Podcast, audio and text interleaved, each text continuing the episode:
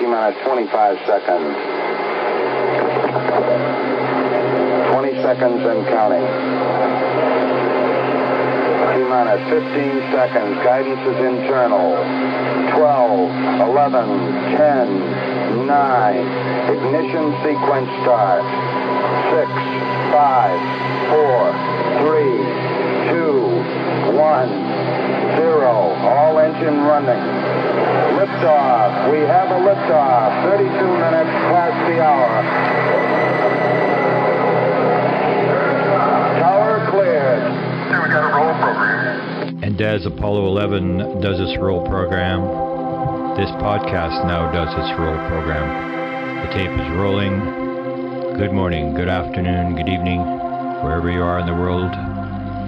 My name is Grant Cameron, and you're listening to the Paranormal UFO Consciousness Podcast. Thank you for taking time from your life to be here. I've talked a lot about a lot of things, and reflecting back, I really didn't acknowledge my parents for some of the stuff they did for me people always ask me like, where did you remember all this stuff? Where do you get all this stuff? Thinking about it, occurred to me my parents had incredible memories. And my mother, for example, I'll first do my father, and then we'll deal with my mother. But I remember my father was extremely smart. I used to play up when I lectured about his skepticism. He liked to play the skeptic. But he was an incredibly, incredibly smart guy. He used trivia about everything. He had been a um, he worked in the theater, projecting as a projectionist in the theater till me. I don't know how long, maybe till he was twenty five, whatever. He was in the Air Force and he never saw a movie after he left the projection business. Said he never wanted to see another movie in his life. And yet my father would sit there. I remember it was unbelievable to show you. He would lie there on Sunday morning. My mother would go to church.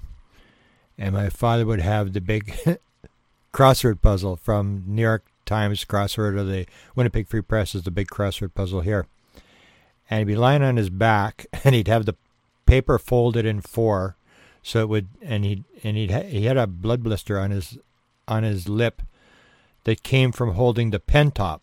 So he'd have the pen top, and he'd be sitting there, and he'd as fast as he could write, he would look at the clue, write it down. Second clue, look at write it down. Third, as fast as he could read the clues, he was finished these huge crossword puzzles in like 15 minutes and never never hesitate to to answer a question. So it'd be about movies, about everything. He just knew all this trivia stuff. Incredible. But I remember when he was doing um, homework, I'd have a problem with math or something, and he always wanted to. Even if he didn't know something, he would pretend he knew it, and then I would like I would say, "Oh, I'm stuck," and I'd go to him for answer or whatever. And like two hours later, it's like, "Oh, why did I do this for?" And he was still trying to figure it out, and and he didn't want to, he wanted to be dad who knew all the answers or whatever. And I go like, oh, I just wasted the whole night, uh, and I'm no farther ahead in answering whatever the problem was that I went to him with. But my father was prolific, prolific uh, ability to remember details, names, back going back 70, 80 years, family history, and so I was always very interested in why, what happens with memory. One of the visions I was given, because people always ask me, well, how do you remember these stories? And I always say, people assume so much. They have no idea how this thing works.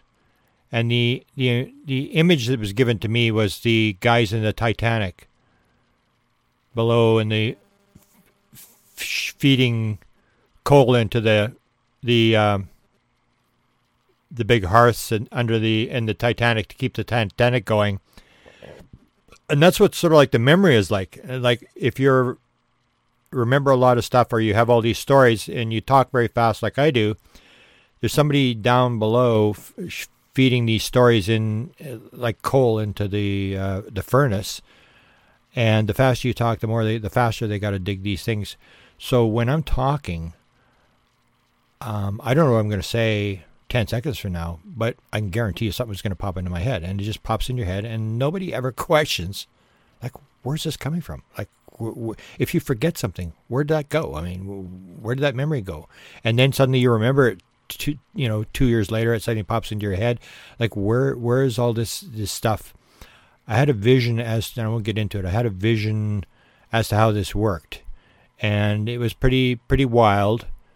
Uh, and it may have been just a delusion, but it's as good as anything in neurology in terms of where does memory come from the indication would be it's not in the brain. It, it, it's total nonsense that um, there is no football game inside the TV because you've got neural correlates going on the back of the TV does not mean that there's a football game going inside the TV. It's happening happening elsewhere. So that's this thing of memory. I got became very fascinated, and when I was at the university, I would be um, given all the autistic um, and Asperger kids from grade 12 who really couldn't sort of deal with grade 12.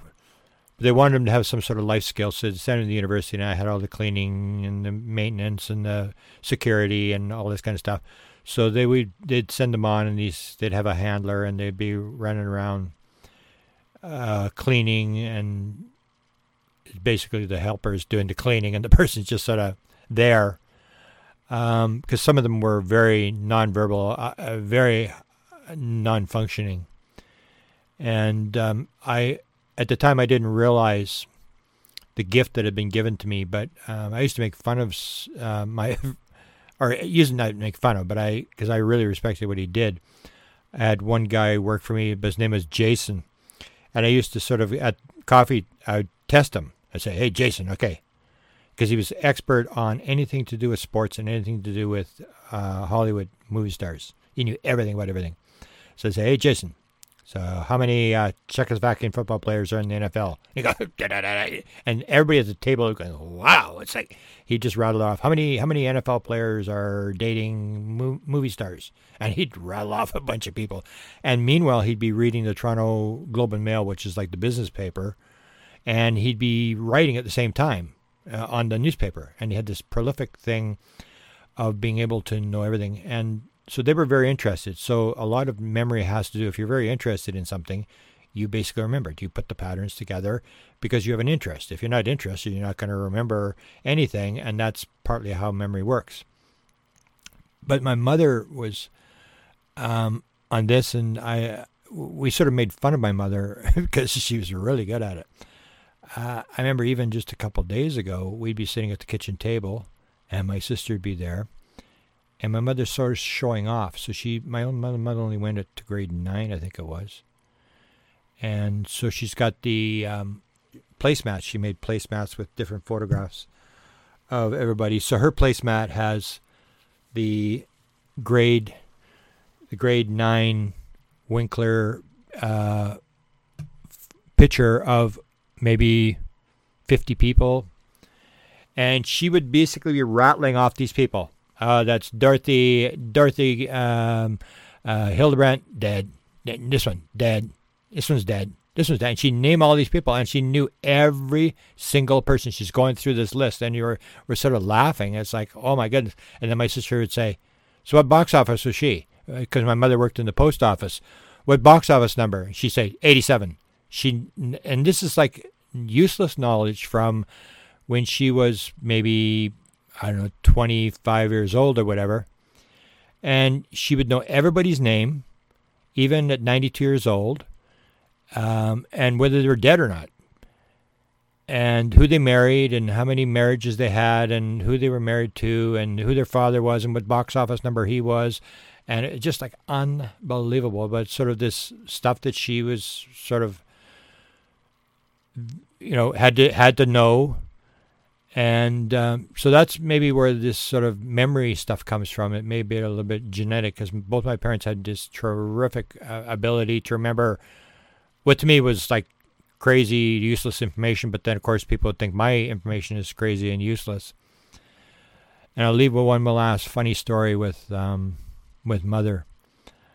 Uh, she always used to tell us, you know, like you know, she had one of 17 kids and on the farm, and uh, it was a tough go, and uh, they had to you know, polish the shoes on Saturday morning and do uh, 17 shirts and uh, all this kind of stuff. And she'd go through all this stuff and hard they worked or whatever.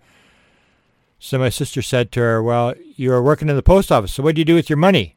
Said I bought clothes. Said, You bought clothes? Like, you'd think like a family starving, but just like any other teenager, my mother bought clothes with the money she made from the from the uh, the post office. So that's my Mother's Day thing. Uh, I sometimes you forget what the stuff your parents give you, and my parents gave me um, not only the memory but uh, the ability to tell stories. Because my mother uh, is a very good storyteller, is sort of the historian, and uh, my father was very good. He could uh, tell a story about. Um, any person in town or whatever and, and tell you all the stories about the things that people didn't know or you shouldn't have known or the uh, the skeleton in the closet. My father was very good at telling a story. So happy Mother's Day, and uh, to my father who's now been gone for 15 years. Uh, thank you for everything you've done. That's this week's episode of the Paranormal UFO Consciousness Podcast. I'm your host, Grant Cameron, hoping that you will join me for upcoming episodes. Links to my YouTube interviews, books, and my Facebook sites are in the show notes. If you love the podcast or learned something valuable, we'd love for you to subscribe, rate, or give a review on today's episode. If you would like a certain paranormal subject dealt with in the future, please let us know. Until next time, watch this space, and thank you so much for listening.